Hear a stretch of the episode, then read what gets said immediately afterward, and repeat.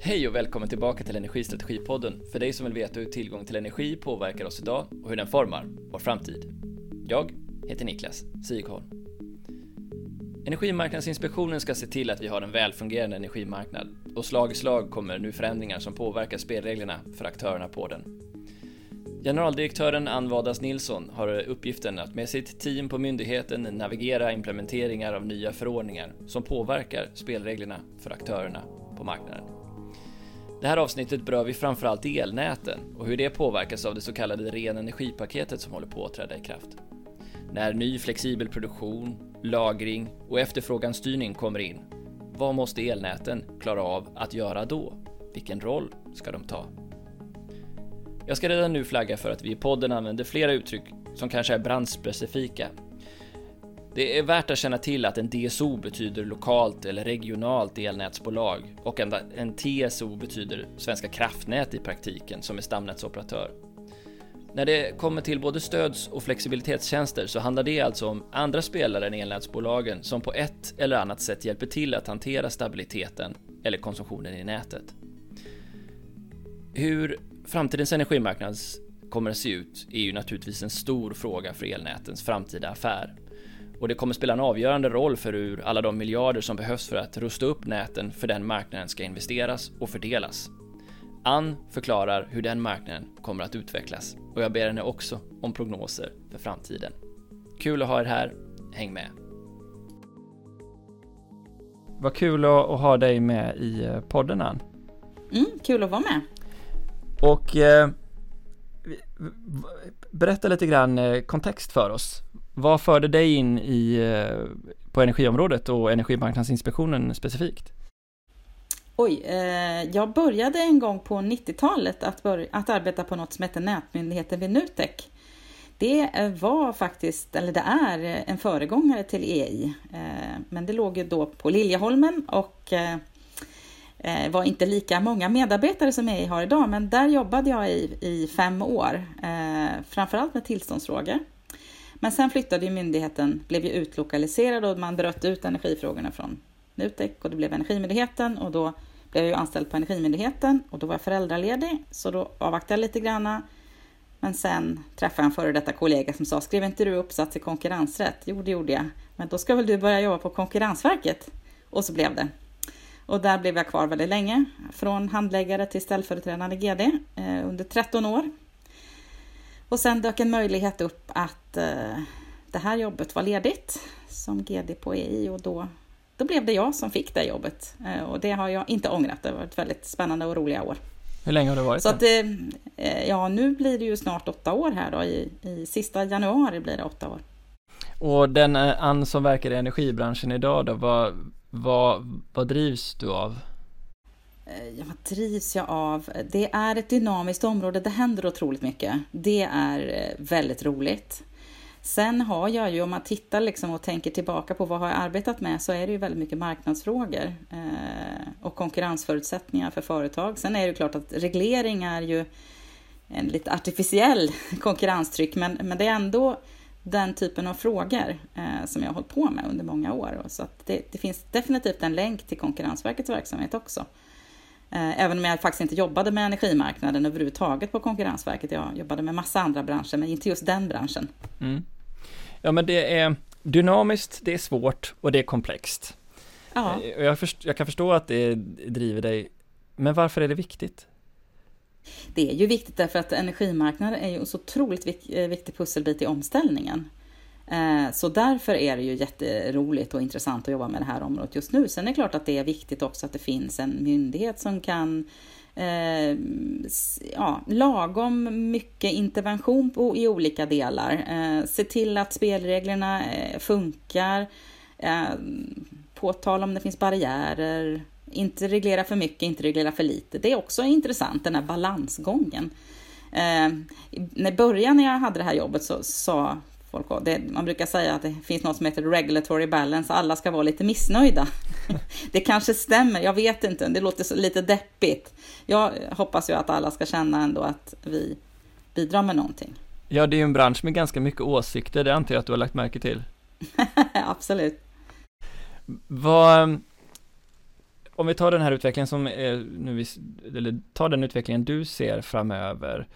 Vad skulle du säga är de viktigaste delarna, de viktiga scenarierna som alla måste vara med på runt om i Sverige och som de flesta nog förstår men kanske inte alla har översatt till vad det betyder för dem.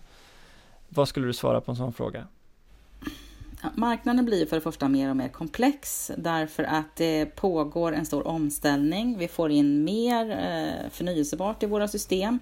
Vi är dessutom högt sammanlänkade med andra länder och vi har en genom, nästan genomharmoniserad grossistmarknad skulle jag säga, på, på, om vi nu pratar el. Och det är ju oftast el man pratar om i Sverige. Sen, sen pågår det intressanta saker på gassidan också, men, men om vi håller oss till el ett tag här så, så, så finns det, tror jag, en eh, stor... Jag ska inte säga att det är missförstånd, men många tror att, man, att vi kan bestämma väldigt många saker själva i Sverige. Eh, Medan väldigt, väldigt mycket styrs av EU-regler och det är där man ska påverka om man vill göra förändring. Sen klart att vi har självbestämmande i en del saker. Självklart, allt är inte harmoniserat, men väldigt många saker som har med systemfrågorna att göra är harmoniserat. Och det är både sånt som kommer från det som man kallar för tredje paketet som kom 2009 trädde ju tredje paketet igång i, i kraft, men sen har det ett massa detaljregler som man ibland kallar för nätkoder eller EU-förordningar trätt i kraft som innebär att det ska tas fram en massa olika metoder för hur marknaden ska fungera. Vissa metoder är ju för hela EU, andra metoder är Norden. Det kan vara antingen synkronområde eller vår region Norden. Det är inte så stor skillnad för det är samma, samma eh, aktörer ändå. Då och ibland är det nationella metoder. Oftast är det stamnätsoperatörerna som samverkar och tar fram olika metoder. Svenska kraftnät antingen tillsammans med alla i, i hela EU eller Svenska kraftnät tillsammans med sina nordiska kollegor eller Svenska kraftnät själv. Men det kan också vara börserna som tar fram olika metoder för olika eh, områden. Så att det här är någonting som pågår hela tiden och det är inte jag så säker på att alla har riktigt kläm på. Det är ganska tekniskt skulle jag säga också, så att det är inte så himla lätt att förstå. Eh, och ibland i debatten så ser man att man inte riktigt eh, förstår hela den här kontexten. Sen finns ju ren energipaketet också som man kom med och det har ju inte trätt i kraft än. Ja, förordningen har trätt i kraft ska jag säga och den innebär många förändringar också.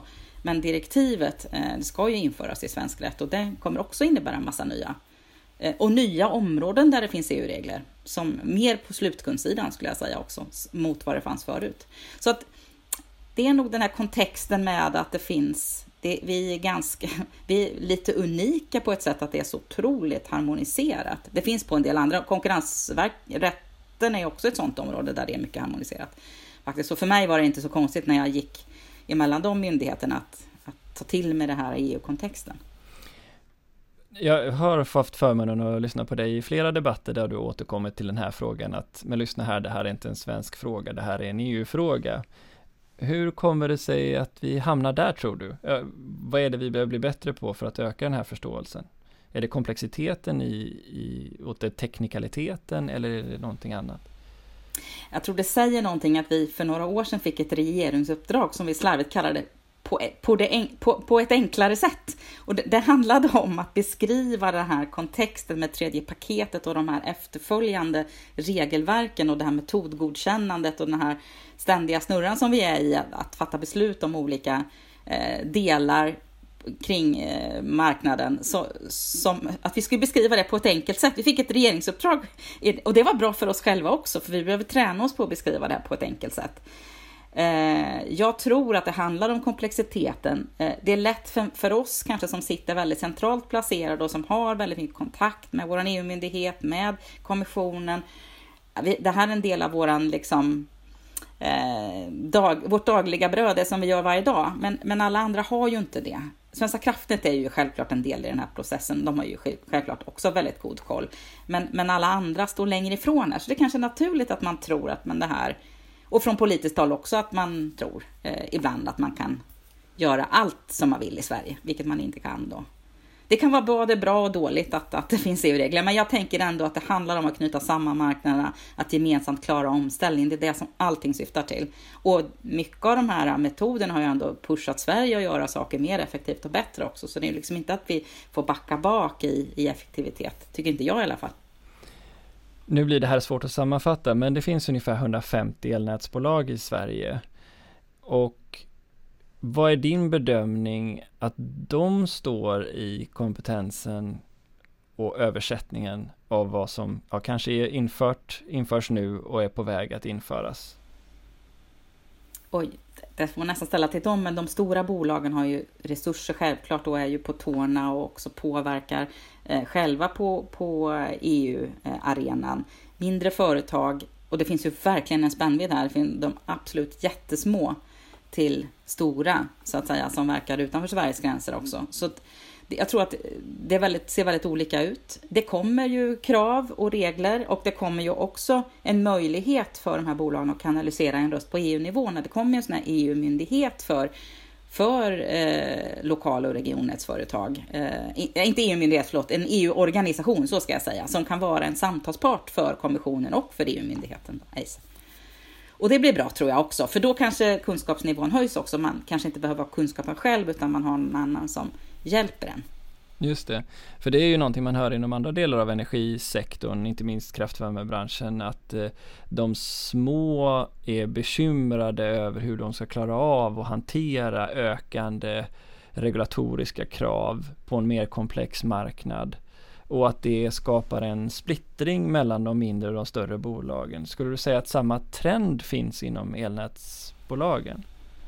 Vi har väl inte sett det riktigt än, men det kommer ju krav på nätutvecklingsplaner till exempel. Det kommer krav och det finns redan väldigt mycket krav på företagen ska jag säga, så det är inte så att de inte har några krav på sig alls idag. Och de allra flesta klarar ju att leva upp till de kraven. Några är, får vi jaga lite, men, men eh, är svårt att svara på. Eh, de har ju också givetvis branschorganisationer som kan hjälpa dem och så vidare. Det återstår väl att se om komplexiteten kanske driver på någon strukturomvandling. Vi har inte sett det i Sverige på väldigt länge ska sägas. Och, det, det, finns både för och nackdelar med det, ska sägas. För ni har ju både konsumentsidan och tillstånds och eh, liksom lagkravssidan. Men har ni också den utbildningsskyldigheten mot elnät så att säga, så de förstår vad det är de ska klara av att leva upp till? Eh, och hur, hur tycker ni att ni tar det ansvaret? Klarar Nej, ni det? Ju ja, det återstår ju att se så att säga. En del av de här kraven har ju inte trätt i kraft än. Så det, är mycket som kommer från ren energipaketet så som träffar en annan eh, nätnivå än, än, än, det som var från, från det här tredje paketet. Eh, vi, vi, vi, tycker absolut att vi har en skyldighet och vi, vi försöker ju utbilda, kommunicera. Vi har haft, dels när vi jobbar med regelutveckling, vi hade ju ett stort uppdrag när det gällde ren energi, att se till att, att eh, att eh, vi, vi sög upp så att säga, synpunkter från bransch och, och andra aktörer. Eh, men, men sen är det klart att när reglerna är i kraft, är de inte riktigt än, så har vi också en skyldighet att hjälpa till. Det tycker jag absolut och det försöker vi ta på allvar. Och det är också en framgångsfaktor skulle jag säga om det blir lätt eller svårt för oss. Jag kan ta tillståndssidan som ett exempel. Här här har det varit lite svårt för oss själva också att navigera. Domstolarna har liksom ställt högre och högre krav. Det gäller för oss att hänga med lite grann och då gäller det för oss att tala om för bolagen vad är vi ute efter. Eh, och det försöker vi ta seriöst. Vad är, det vi, vad är det som krävs för att det ska gå smidigt när man är hos oss?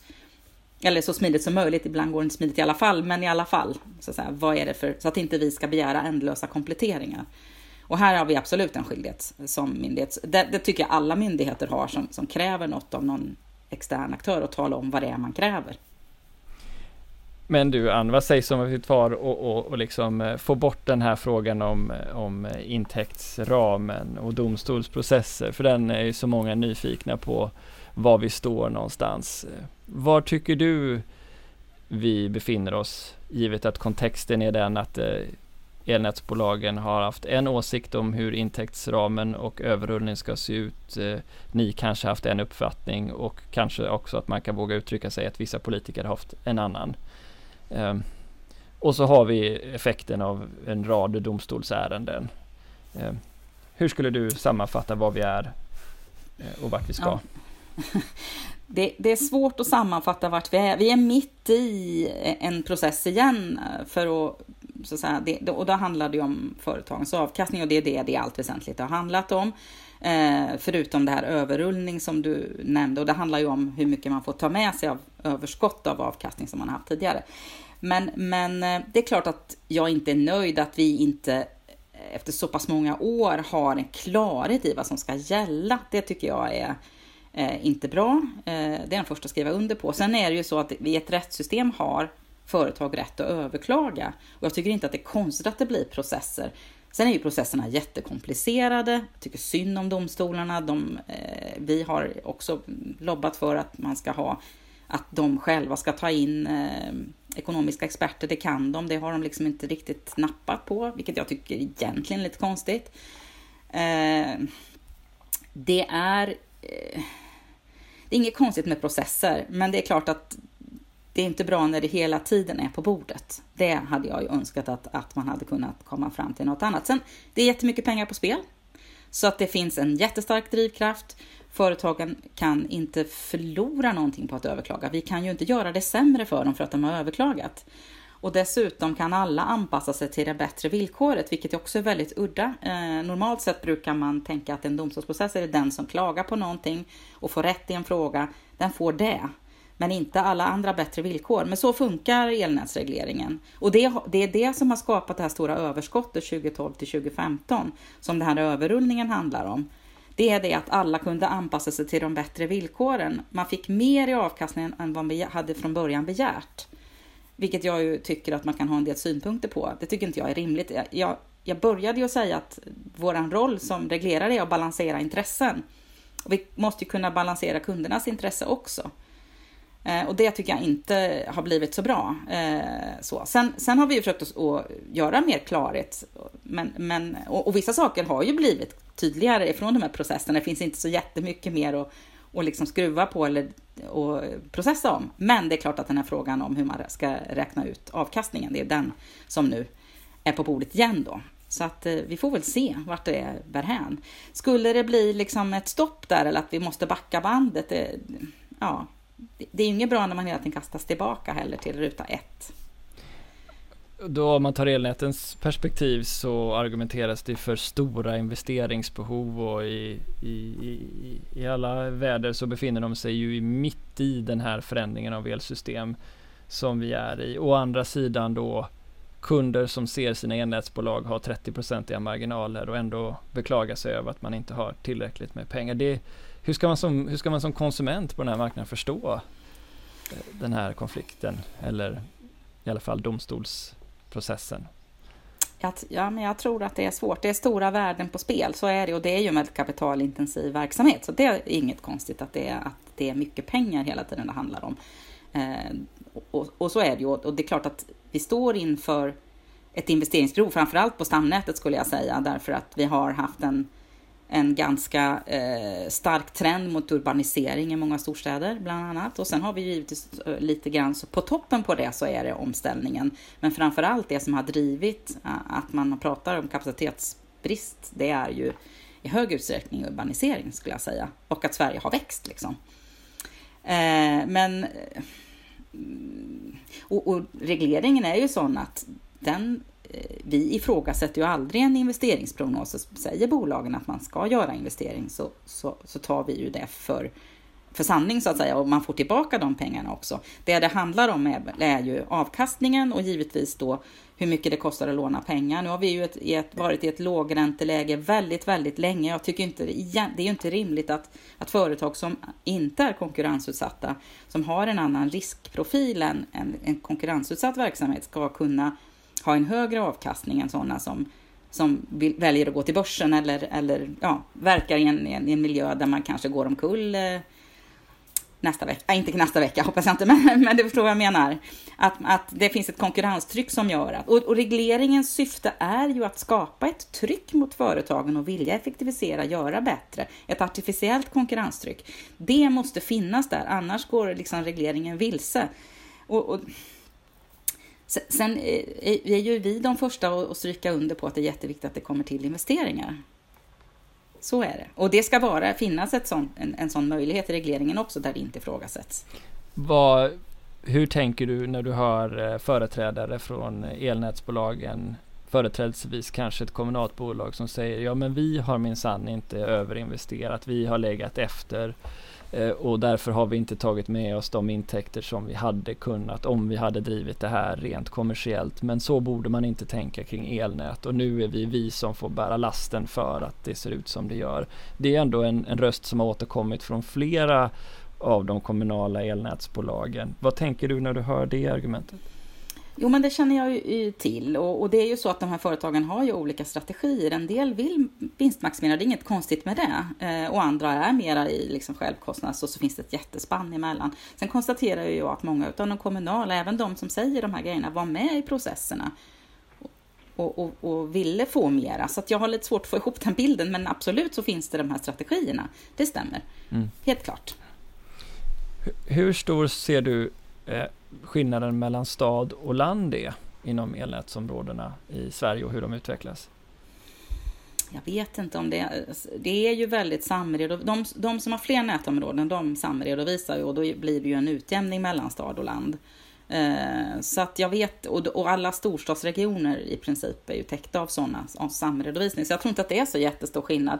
Tidigare fanns det uttalat i ellagen att man ville slå ihop eh, entiteter för att få den här blandningen mellan stad och land. Det kommer jag ihåg väldigt tydligt från liksom när jag började på 90-talet där, att det var väldigt tydligt att man ville driva strukturrationalisering. Eh, sen har inte det hänt så mycket där och det kan ju bero på att det är tillåtet att, att slå ihop rent redovisningsmässigt då, eh, nätområden, om man har flera nätområden. Och det, ja, det har alla de stora ju såklart och de har också eh, den typen av samredovisning. Ja. ja, men vad bra. Då tycker jag vi har täckt in den frågan om, om eh, intäktsregleringen och hur den, eh, hur den kommer att utvecklas är väl spännande att följa nu då. Absolut. Men det händer ju mycket på energimarknaden som vi sagt eh, och det som, om vi tittar blickar 10-20 år framåt så är det ju mycket mer av variabel kraft i våra system. Som både i form av förnyelsebara naturligtvis produktionskällor eh, men också i form av eh, efterfrågans flexibilitet, andra typer av stödtjänster. Vad är det som är, är, på gång för att reglera det här? Du nämnde redan energipaketet, men vad är det som, vad kommer det att i, förlängden, i förlängningen innebära för elnätsbolagen? Eh, ja, en konkret sak som det kommer innebära det är kravet på nätutvecklingsplaner. Sen får vi se lite grann hur den svenska lagstiftaren väljer att kalibrera det här därför att eh, man får göra undantag för de som har eh, under 100 000 kunder. Men vi skulle, det var ganska många nätbolag då som inte skulle behöva göra planer, så vi har ju föreslagit att alla behöver göra det här. Så där kommer ju ett krav och det här tror vi är ett bra verktyg också för att få mer koll på eh, och att man att det finns någon som, inte bara det här som jag beskrev i intäktsramsregleringen, att eh, det blir en prognos och så blir det vad det blir, utan här får man en liten insyn hur bolagen resonerar och vi kan också se en helhetsbild. Och det tror jag är väldigt positivt och det här är ju någonting vi lyfter själva i det här nätkapacitetsuppdraget också som en viktig pusselbit. Sen löser ju inte det hela, så att säga, alla delar i det här, men, men det är ändå en viktig pusselbit. Sen är det klart att stödtjänster och ut, det, det är ju många EU-metoder nu som är på rull som, som, handla, som knyter an till det. Sen noterar jag att häromdagen att eh, Svenska kraftnät också hade fått ett regeringsuppdrag att beskriva det här arbetet med stödtjänster till regeringen. Och det är också något som vi lyfter såklart. Och här behöver det ju eh, det kanske finns en del hinder man behöver ta bort. Eh, vi har bland annat pekat eh, i tidigare rapporter på budstorlekar till exempel. Men det kan vara en mindset också från, jag tror vind, vindkraftsbranschen inte har varit så aktiv på, i vissa delar här. Man har tänkt att ja, men det är ju kärnkraftverk och mer konventionell produktion som bidrar med svängmassa till exempel. Här behöver man också eh, få en mindset från, från, kanske från vindsidan också, att här finns det pengar att tjäna. Och de här marknaderna håller på att utvecklas nu. Eh, och det är också väldigt mycket en push från, från EU-nivå. Och det pågår ju ett stort arbete också på nordisk nivå med den här nordiska balansmodellen, där man ju försöker att arbeta med att hitta vägar för att klara framtidens eh, liksom, marknad när det blir ännu mer eh, förnyelsebart i näten. Ja, här märker vi ju hur snabbt det blir tekniskt och omfattande. Om vi skulle börja bara på de här nätutvecklingsplanerna som du nämner så är om jag förstår saken rätt så ska man göra det här om, om fem, alltså med fem års utblick om utvecklingen och påverkan på näten och analysen hur man anpassar och utvecklar det här beroende på kapacitetsökningar och vilka investeringar man behöver göra. Eh, i den här tiden där så mycket sker och där industrietableringar kan gå mycket, mycket fortare än så. Vad har du för förväntan på vad elnäten ska klara av att, eh, vilken nivå du hoppas att de ska klara av att leverera sådana här nätutvecklingsplaner? Jag tror inte, jag sa på Dagens Industris konferens häromdagen att man får inte lägga alla ägg i en korg och det ska vi inte göra här heller. Men jag har en förväntan på att det här är en pusselbit eh, och att man, att man, därför att man behöver föra kanske en annan dialog eh, än vad man gjorde tidigare. På vad sätt då? Vi, vi, såg, ju, ja, men vi såg ju väldigt tydligt att några av de här kapacitets, eh, efterfrågan på kapacitet verkar ha kommit lite som en överraskning. Eh, de som eh, jobbar med infrastrukturprojekt, ja, regioner, kommuner, de satt på sin kammare och så sitter eh, några andra på sin kammare så att säga. Sen är det klart att regionnätsägarna och Svenska kraftnät har ofta väldigt tät dialog. Men, men lite grann verkar alla blivit lite tagna på sängen nu att vi, att vi är här i den här eh, sitsen. Så det är klart att femårsplaner är inte hela svaret, för då skulle vi kanske hamna i lite problem om vi inte kunde styra om de här. Liksom. Vi behöver jobba med flex, vi behöver jobba med stödtjänster som vi pratade om.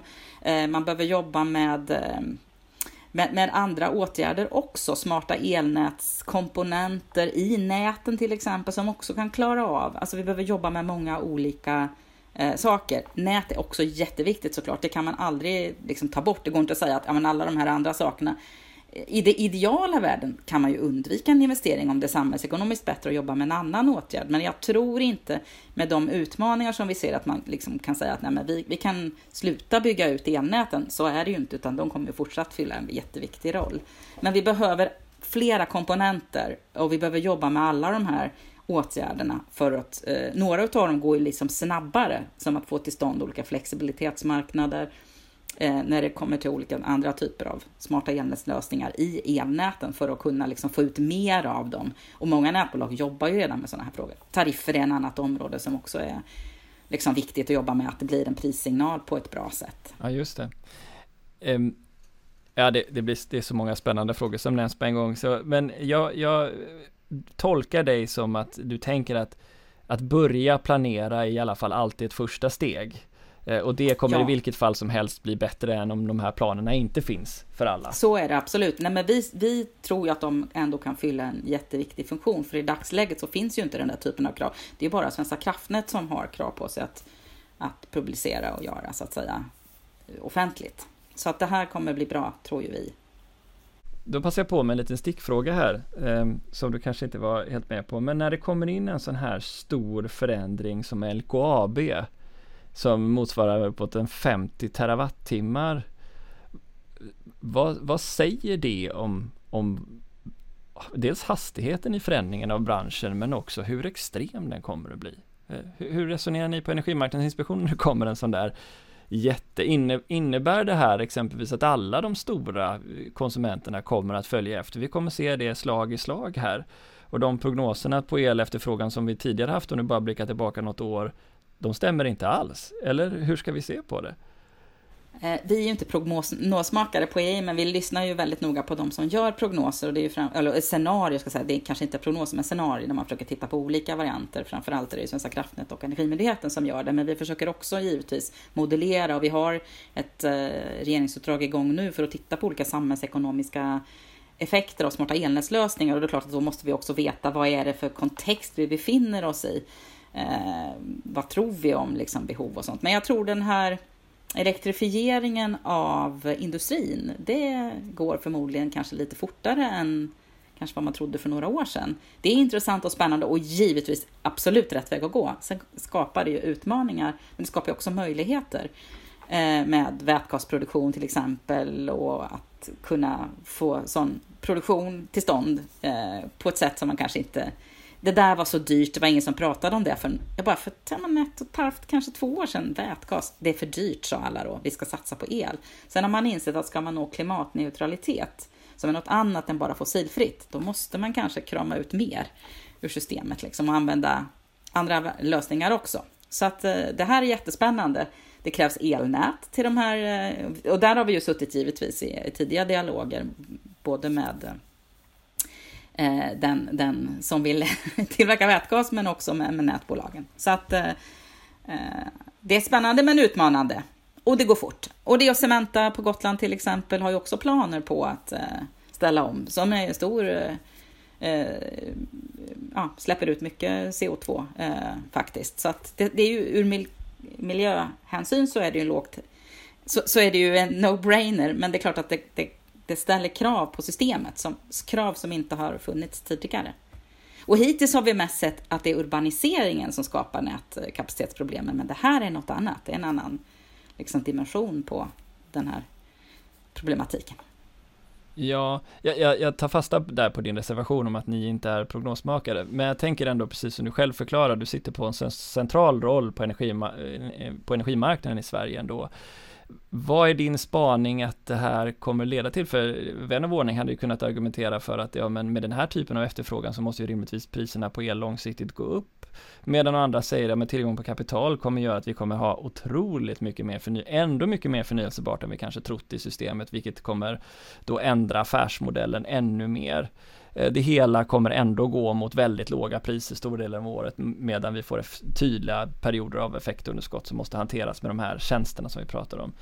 Eh, stämmer en sån översättning tror du? Ehm, e-, eller vad är din take på det? Det är svårt. Eh, det ideala är ju att utbud och efterfrågan möts och vi har inget egentligen, liksom alla andra marknader, det här är lite speciellt Sen är det klart att vi, lager kommer säkert att komma in och, och flextjänster gör att kanske inte behoven eh, vi är sammanlänkade med andra länder i väldigt hög utsträckning. Samtidigt vet vi nu att havsbaserat kanske kommer på bred front. Om, om eh, marginalkostnaderna går ner där också så ja, då kommer ju det att komma in också i systemet. Så att eh, ja, eh, nej det är svårt. Eh, jag tror att efterfrågan kommer öka, sen kanske vi också blir effektivare. Hittills har vi kunnat effektivisera bort den ökning som vi har gjort. Frågan är om vi nu ökar så pass mycket att vi inte klarar av det, eh, utan vi måste öka produktion också. Ja, men då kommer det ju, då kommer ju komma produktion till stånd. Sen är frågan vilken produktion.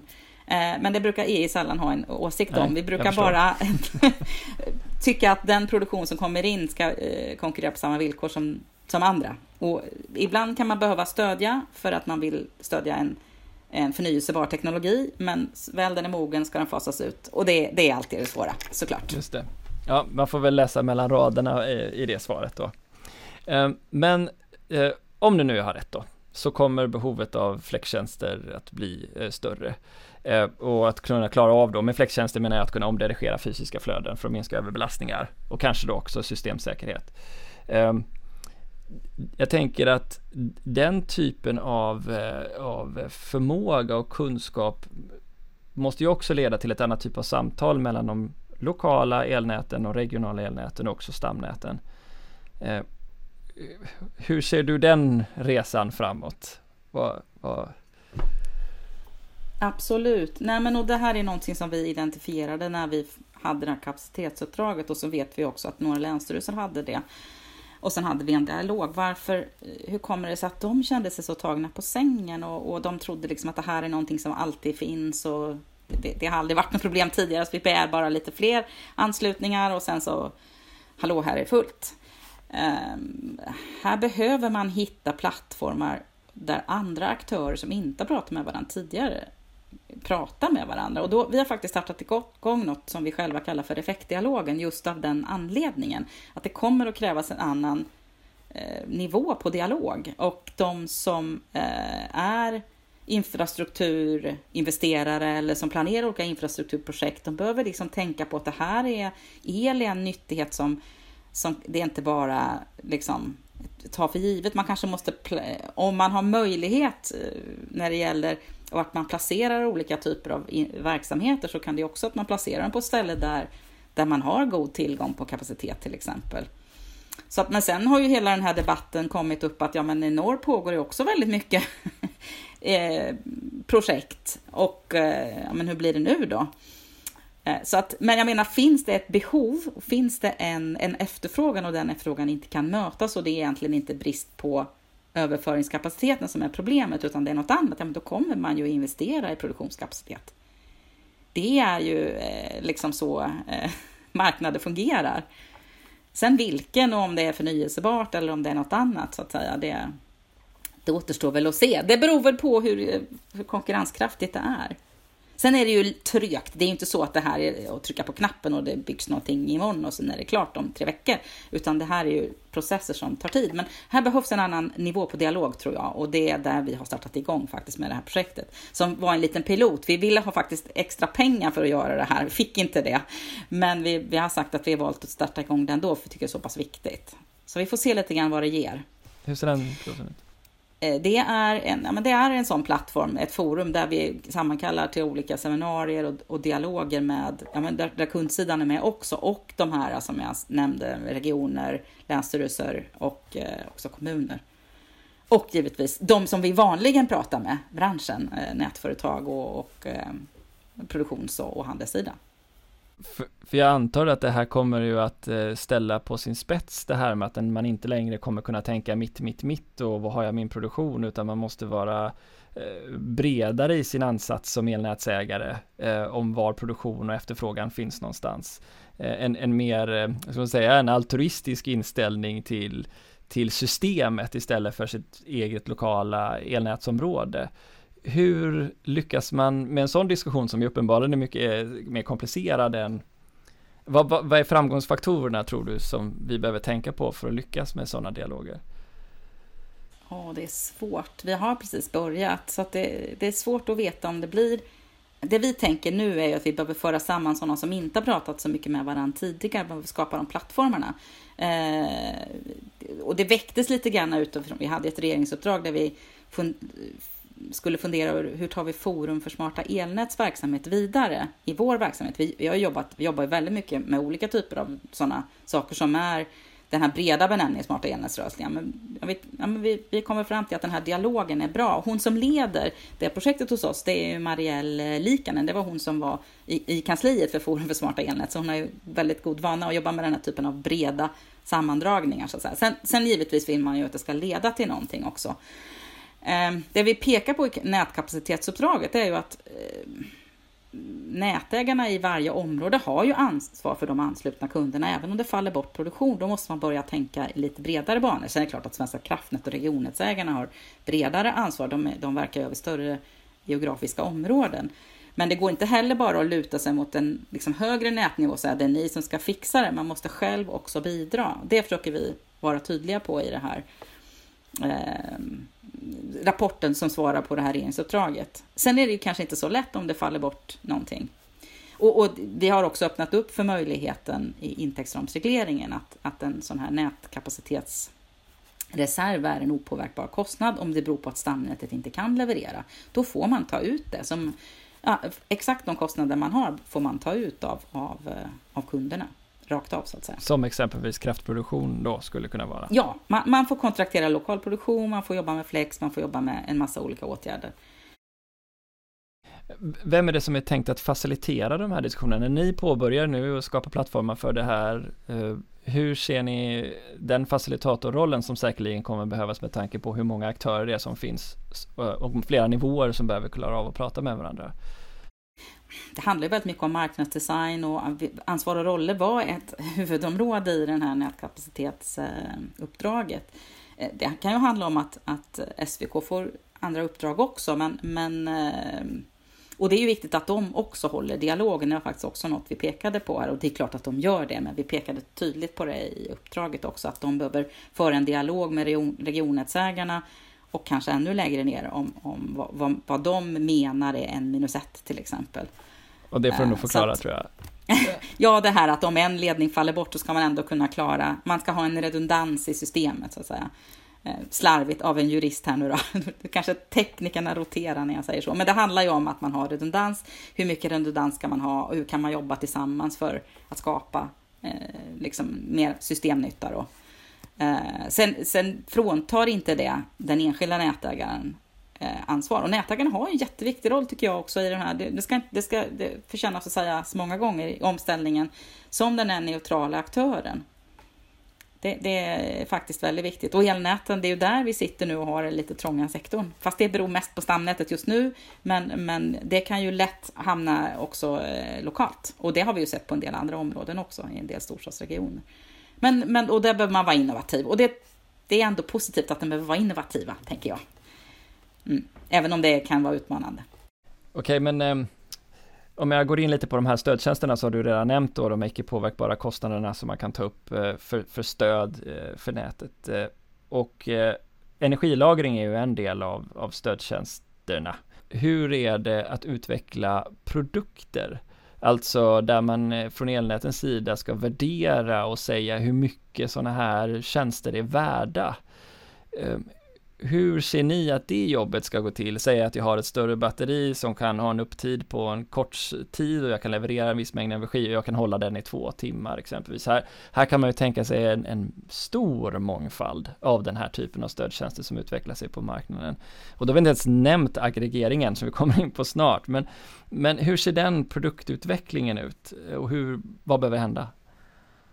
Det behöver ju komma till en marknad för den här typen av tjänster om det är, de, om det, är det samhällsekonomiskt optimala att jobba med. Det är liksom hela tiden den brasklappen tänker jag i den här eh, korgen av ägg som man har. Förutom nät som vi kommer behöva i alla fall. Liksom. Eh, men, men lager kommer säkert också spela roll eh, och det kan ju också vara lager i form av, vi pratade ju om sektorsintegrering tidigare i form av el till, till gas till exempel. Det är också en typ av lager. Eh, och det kan, fjärrvärmen kan också säkert dockas på. Eh, vi hade en lång diskussion i, i, i, på ett möte på EU-nivå huruvida om det var effektivitet eller om det var flexibilitet vi pratade om när vi pratade om det här med sektorsintegrering. Men, men jag, jag väljer nog att se det som att det kan vara eh, bidra med flexibilitet. Ehm, jag tänker att lager, om, om det blir en efterfrågan på lager så kommer ju de typen av tjänster utvecklas. Det viktigaste som man ska komma ihåg från det energipaketet det är det är att nätägarna får bara äga och driva lager om det är en integrerad nätkomponent. Eller om det är ett rent marknadsmisslyckande. Man behöver lager men ingen kan erbjuda lager. Då får nätägaren under vissa eh, förutsättningar och då ska man också stå under kontroll eh, från regleraren då med, med vissa jämna mellanrum. Eh, så att, men det ideala är ju att det här, inte det ideala, det ska bli en marknad eh, där nätägarna ska kunna köpa tjänster. Sen är ju det här bara i sin linda än såklart, eh, så är det. Och det är ju samma sak med flextjänster, det är också fortfarande lite grann i sin linda.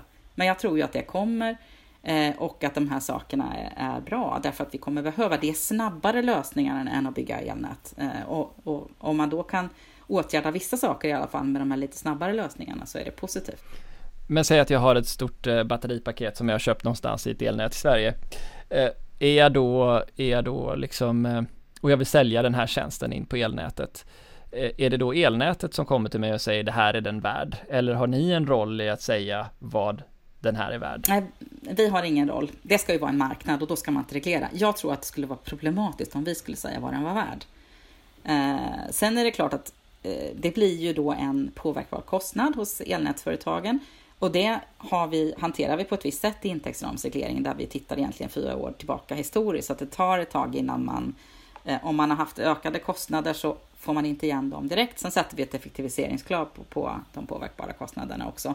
Så att, men, men det hanteras ju, det är inte så att vi säger det här var en fel kostnad eller men, men, men det är den här, vad ska jag säga, lite backloggen med fyraårsperioderna då och effektiviseringskravet. Men det är, det är inte extremt svettigt tror jag. Beror lite på vem man är och några har lite svettigare än andra krav. Det beror på hur effektiv man är. Och tanken är ju att man ska jämföra sig med en front och jämföra sig med andra. Ja. Men eh, du var inne på det här vad elnätsföretagen i framtiden får och inte får göra. Det finns väl fler saker här som försöker förtydliga den här marknadsfaciliterande rollen som du nämnde. Eh, och jag vet att det sitter en hel del i branschen runt om i Sverige och funderar på nu vad elnäten får vara med och betala för i en gemensam koncern exempelvis. Kan du utveckla lite grann där. Någon, vad, vad, är, vad är det framtida elnätsbolaget? Hur separerat måste det vara från sin mamma?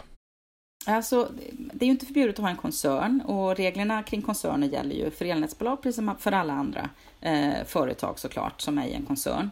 Eh, däremot får elnätsbolaget som sådant inte ha andra verksamheter i sig. Det spelar ingen roll att de som idag enligt ellagen i Sverige särredovisas. Jag tänker fjärrvärme, kanske finns andra typer av verksamheter som man har. Andra verksamheter som inte är eh, knutet, eh, för idag är det egentligen bara otillåtet att ha i samma bolag produktion och handel med el tillsammans med nät.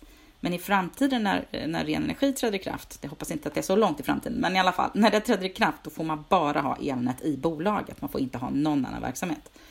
Så de som har haft sopbehämtning, bla bla bla bla bla eh, och särredovisat det, får, måste skilja ut det. Sen gäller ju koncern, det är inte förbjudet att ha en koncern. Nej, men det är ju ändå ganska många energibolag som ändå har det så idag. När, när träder det här i kraft? Ja, det ska träda i kraft 1 januari nästa år, men det kommer nog inte att göra det i Sverige.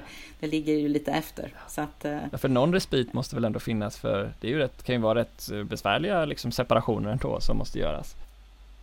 Sen var det ju så att de här reglerna trädde i kraft 2019, alltså, och direktivet togs ju 2019, så det, det är ju lite grann tid. Och det kommer ju vara tid på sig. Och vi lämnade ju våra förslag och där har man också kunnat se de här reglerna med anbandling är ju inget man tummar på från EU-håll så att säga. Sen, så några kommer att behöva ombilda, men det är inte så att man behöver klippa bandet med sin koncern. Det, det är fortfarande tillåtet att vara en del i en grupp. Liksom. Just det.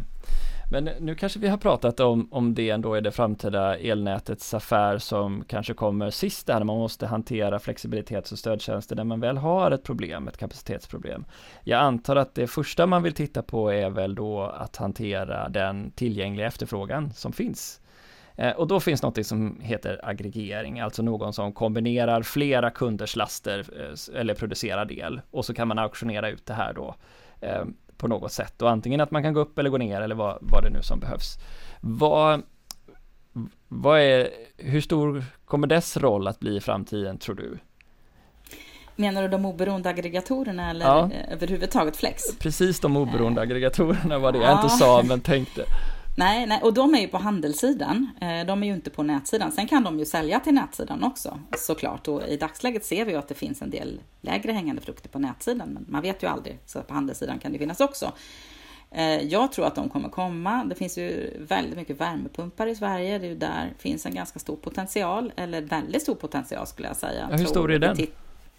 När vi tittade, vi gjorde en rapport 20, eh, årsskiftet 2016-2017, så det kanske har ändrat sig en del. Jag vet inte, vi håller faktiskt på med en rapport nu där vi ska titta på eh, om det här fortfarande stämmer, eh, om potentialen till och med kanske har ökat. Men vi såg väl att den totala potentialen tror jag var 5000 megawatt om man skulle räkna allra högsta möjligheten, men att vi, ett snitt var 2000 megawatt per år det är ganska mycket faktiskt att tillföra i systemet eh, hit, eh, hit, eller dit om man skulle flytta i liksom I relation last. till 26 000 ja. som är någon form av topps, topplast. Då. Och det är klart att värme, det finns ju en värmetröghet i, i systemen i allas hem som gör att man behöver inte man kanske inte efterfrågar så mycket pengar för att göra det här heller. Det är faktiskt så att nästan ingenting. Vi gjorde ju en del studier på och tittade på mm, liksom, villigheten och här finns ju en springande punkt såklart att ta reda på vad, driver, vad, vad, vad drivs kunderna av och är de villiga att, att bidra i den här typen av system? Men jag tänker, kommer det aktörer, det kan ju vara elhandlare också.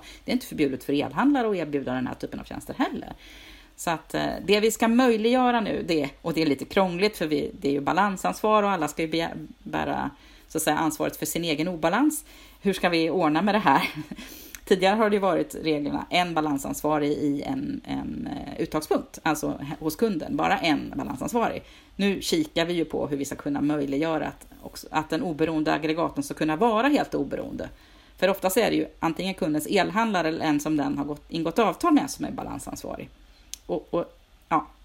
Man ska vara medveten om också att de här oberoende aggregatorerna, de kom till i en kontext där det finns reglerade priser ute i Europa och man ville införa konkurrens. Nu säger jag det lite slarvigt, konkurrens bakvägen. Man vill sätta ett tryck mot kanske etablerade elhandlare där, inte, där det finns prisreglering. Eh, det, det, är ju en väldig omväg egentligen. Samtidigt så tror jag att de här eh, aggregatorerna kan, kan bidra med något positivt på marknaden. Om, må vara de eh, en, en etablerad elhandlare eller en nykomling. Liksom. Så ska vi bara klura ut hur vi ska ordna reglerna kring de här så att vi inte stryper någon konkurrens samtidigt som vi möjliggör det här. Då. Men det håller vi på att kika på, på EI. Jag tänker att det är ändå då, om jag hörde dina siffror rätt, mellan 10 till 20 procent av effekten i teoretisk, liksom. Det är ju en väldigt stor del av energimarknaden då. Ja, så är det faktiskt. Och det, det är många som, nu hör man inte det längre överhuvudtaget, men jag tänker när jag började på EI och var ute på lite konferenser, då raljerades det väldigt mycket över efterfrågeflexibilitet, att man skulle gå upp i natt, på mitt i natten och sätta på tvättmaskin och sådana här saker. Det är ju ingen som pratar så längre. Alla förstår att det här är en resurs. Sen ska vi bara få igång marknadsplatser kring det här. Några finns redan, men det här behöver bli liksom mera en, en eh, naturlig del eh, på energimarknaden. Ja, för jag tänker man måste lägga in all, all den elektrifiering som sker på fordonssidan också i det här. Eh, är det så då, om jag förstår det rätt, att eh, just nu så är, är efter den här eh, aggregatorsmöjligheten ändå rätt så stor, men den kommer bara bli större då, antar jag? Eller? Jag skulle gissa det, för man kan också aggregera givetvis som du säger elbilslast och sånt. Sen tror jag den stora potentialen fortfarande ligger i värme på värmesidan men, eh, och värmepumparna. Men eh, absolut, eh, det gäller ju att managera det här på ett bra sätt så det inte skälper systemet när vi får in bilarna. Men, och än så länge väl inte så många, om jag förstått också mina norska kollegor korrekt, som, som deltar i sådana här plattformar. Men, men det kommer säkert att växa fram marknadslösningar här och det tycker ju vi på EI och jag själv personligen är väldigt positivt. Det blir en viktig pusselbit i det här med att kunna lösa utmaningarna, även om det inte ger hela eh, svaret. Och, och, det är det här återigen med att inte lägga alla, eh, liksom, det är flera ägg som bidrar. Det är ingen silver bullet som löser allt, liksom, utan det är flera olika saker. Det här är en viktig del. Och här är en outnyttjad potential faktiskt. Det ska bli spännande att se nu i vårt regeringsuppdrag om om det är samma potential, om det har rört på sig någonting, om kunderna är beredda att göra andra saker eh, än vad de var beredda att göra då när vi kikade på det här förra gången. Jag vill, eh, jag vill bara förstå, är den här diskussionen om de här aggregatorerna, för det, är det bara i en svensk kontext eller är det i Norden vi pratar om ett sådant samarbete? Eller hur, hur ser det ut? Nej, det, det är ju EU-regler. EU-regler. Okay. Eh, men vi i Norden har faktiskt eh, från reglerarhåll försökt, vi har ju tänkt så här, ja, men om vi vill ha en gemensam slutkundsmarknad någon gång, vi har jobbat för det men det har inte varit så lätt att få till det, då är det dumt att sätta upp nya hinder. Vi borde kanske hitta ett sätt och en modell som är lite gemensam för Norden att hantera det här på. Eh, för våran, vi har ju ändå en gemensam grossistmarknad och haft i många år. Även om den nu är kopplad till Europa så är det många saker som är väldigt lik varandra i de nordiska länderna. Så att vi har jobbat tillsammans. Men det är lite klurigt det här. Det handlar ju att hitta rätt nivå på regleringen. Och det är, när det är helt nya tjänster kan det vara lite svårt. Vi vill ju inte strypa någon innovation och sånt som man kanske parter på marknaden kan komma överens om. Liksom en marknadslösning. Det behövs ingen EE som säger hit eller dit. Det där är alltid en närvarande diskussion hos oss. Hur mycket ska vi liksom gå in? Nu har du varit inne... När det är konkurrensutsatta delen på marknaden vill jag, jag.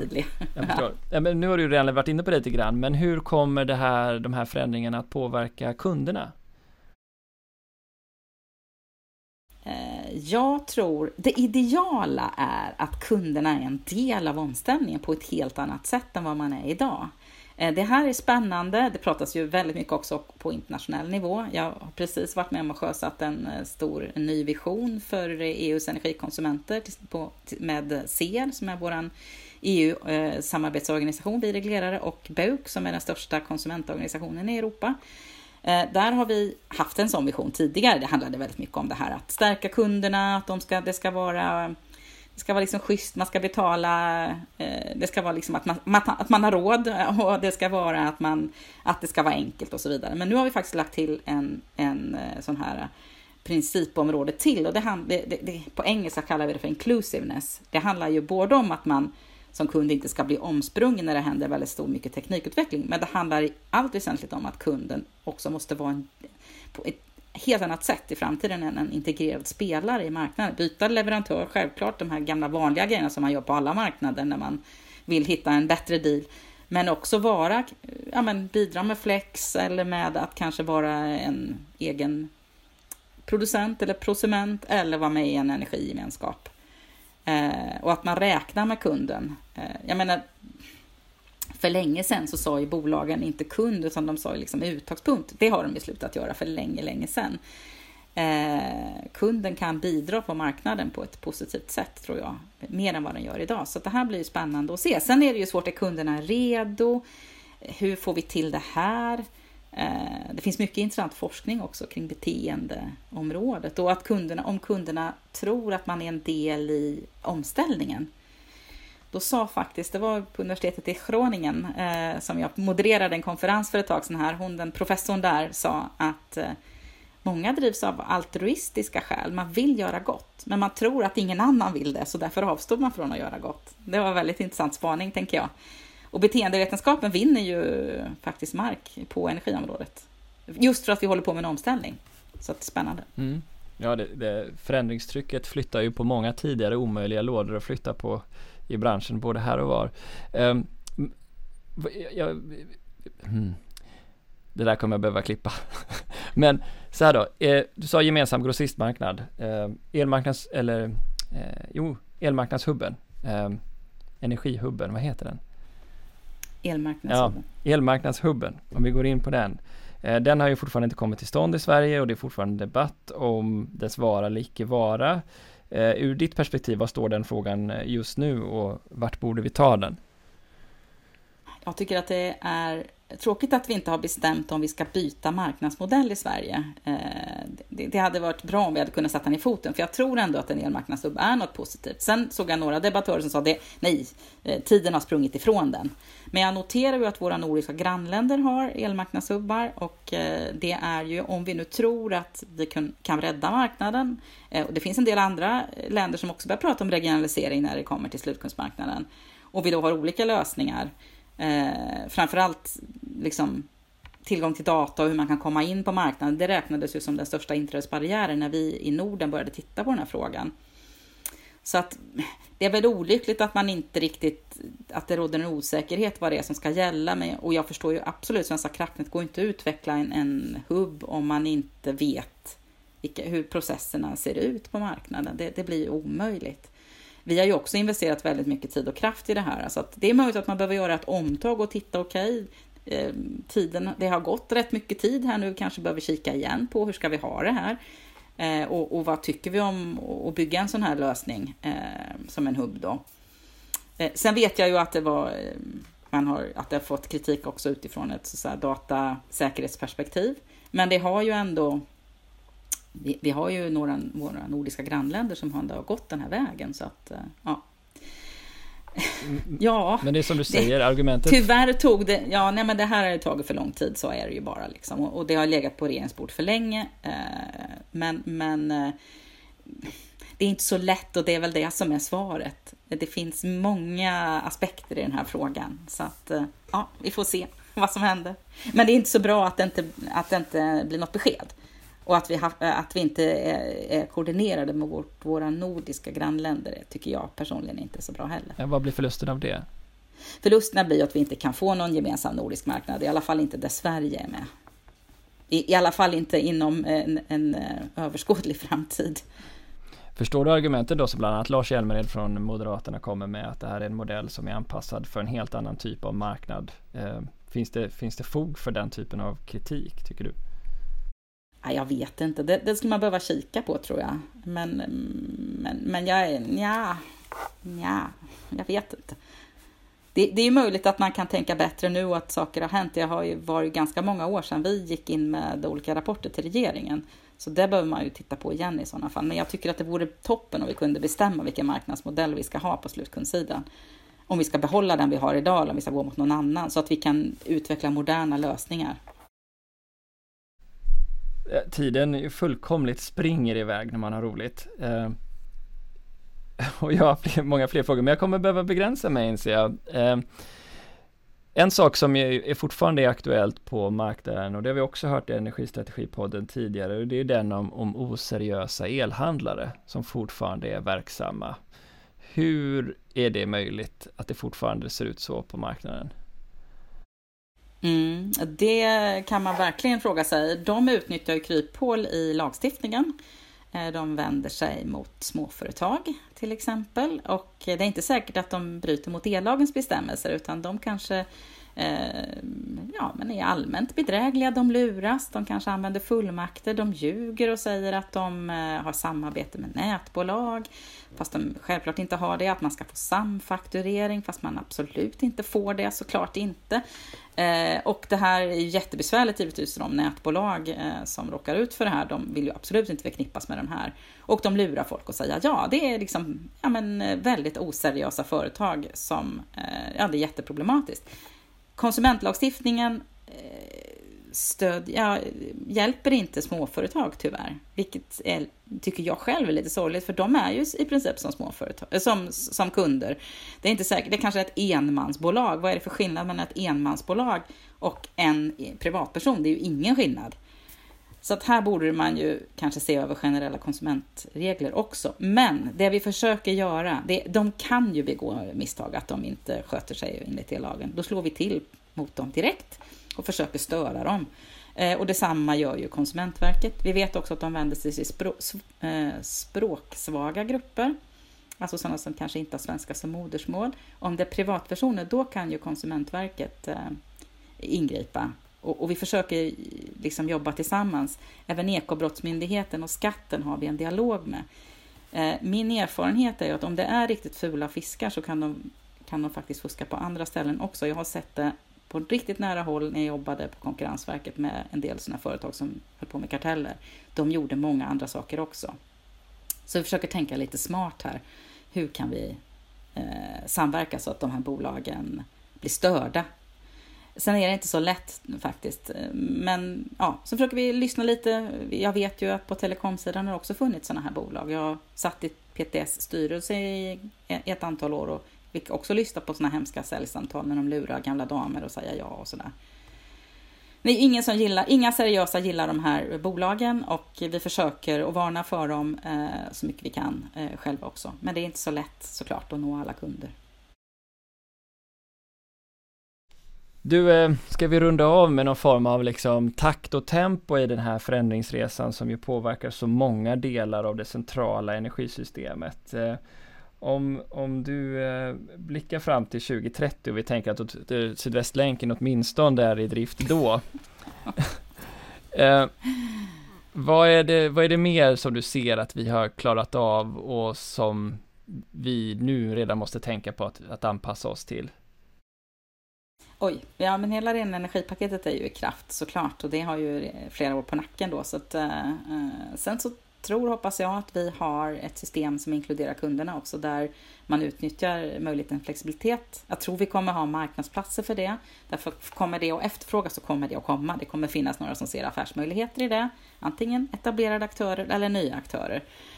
Eh, vi kommer säkert att jobba med en massa olika eh, det händer ju mycket på det teknologiska planet. Eh, jag tror kanske gasen, började ju säga att, eh, jag pratar mest om el här, men jag tror gasen kommer att omvärderas om den kan bli grönare och, och det kan den såklart bli. Jag tror vätgas kommer kunna vara, om det går ner i pris, då kommer det också vara intressant såklart. Eh, sen gäller det att hitta rågång mellan konkurrensutsatt och, och, det som inte är konkurrensutsatt så vi inte får någon som kan utnyttja en dominerande ställning. Det gäller att välja de mest samhällsekonomiskt optimala eh, lösningarna. Eh, och här spelar spelregler viktig roll. Eh, det kommer att komma massor med nya e EU-regler. Jag har redan sett långa, långa listor eh, från kommissionen vad som är på gång eh, och det kommer inte att avta.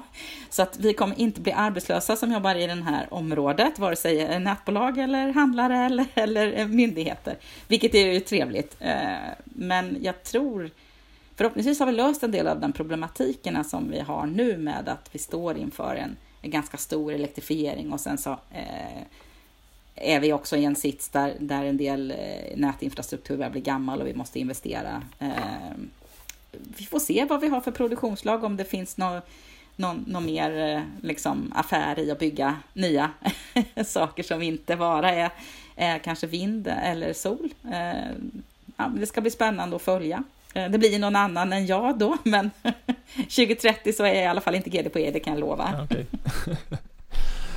um, ehm, är, du, är du, vi har haft den varmaste november på länge. Är du en eh, positivist? Eller är du, är du positiv? Eller är du, är du negativ i din, eh, i din känsla kring vår, vi som samhällets förmåga att ställa om?